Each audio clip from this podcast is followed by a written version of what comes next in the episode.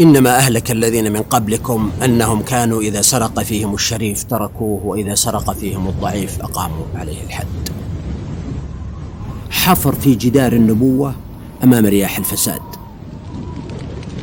منه استوحى الفاروق هذا المعنى فأسرج خيول الإصلاح متجهة إلى ولاته في الأمصار تحت راية من أين لك هذا؟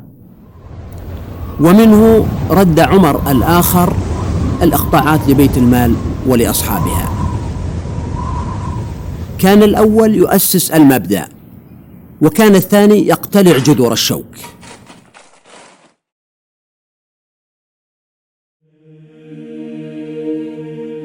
على ذات الخريطة الممتدة عادت جيوش السوس مرة أخرى. عادت تبحث عن جحورها في المكاتب الفاخرة تتشكل في مخابئ البنوك تنخر في جسد الضعفاء عادت من الأبواب الواسعة وتحت الأضواء. ولأن لابسي الاحتساب لا يرفعون سيوفهم إلا في فساد الأخلاق كبر الورم. هل يمكنك أن تطالع صحيفة الصباح في أي بلد عربي دون أن تصاب بالصداع من كمية قهر البنط العريض؟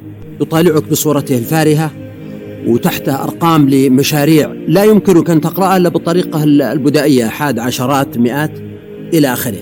تغلق الصحيفة يواجهك الكاريكاتير التعيس ساخرا منك. أي منصب هذا الذي تدخله خانتك من الأرقام صغيرة وتتركه وأنت تحمل على ظهرك خانات طويلة؟ أي قانون هذا الذي لا يسأل عن الذمة المالية للمسؤول ويترفع عن سجن الفاسد ولا يعيد أذن الجمل التي أخذها؟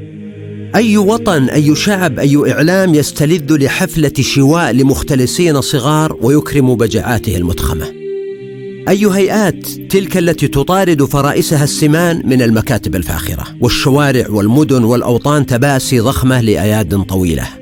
أي ضمير هذا الذي يساوي بين مجتمع صارم يطيح بالكبار ويطاردهم في المحاكم ويجعل منهم كائنات منبوذة وبين مجتمع يلبسهم البشت باسم الله أو الوطن أو الشعب.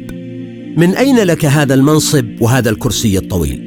من أين لك هذه الثروة وهذه الأساطيل؟ من أين لك هذه الشركات وتلك الأبراج؟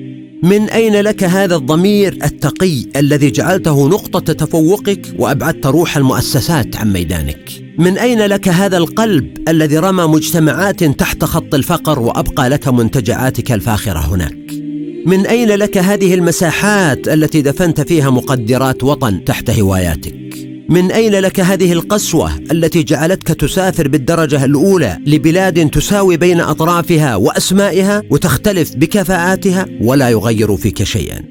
من أين لك هذا الاسم الذي جعلك تتجاوز قدراتك بمراحل وهذه الحظوة التي جعلتك في الصف الأمامي؟ وفي الليلة الظلماء تفتقد من أين لك؟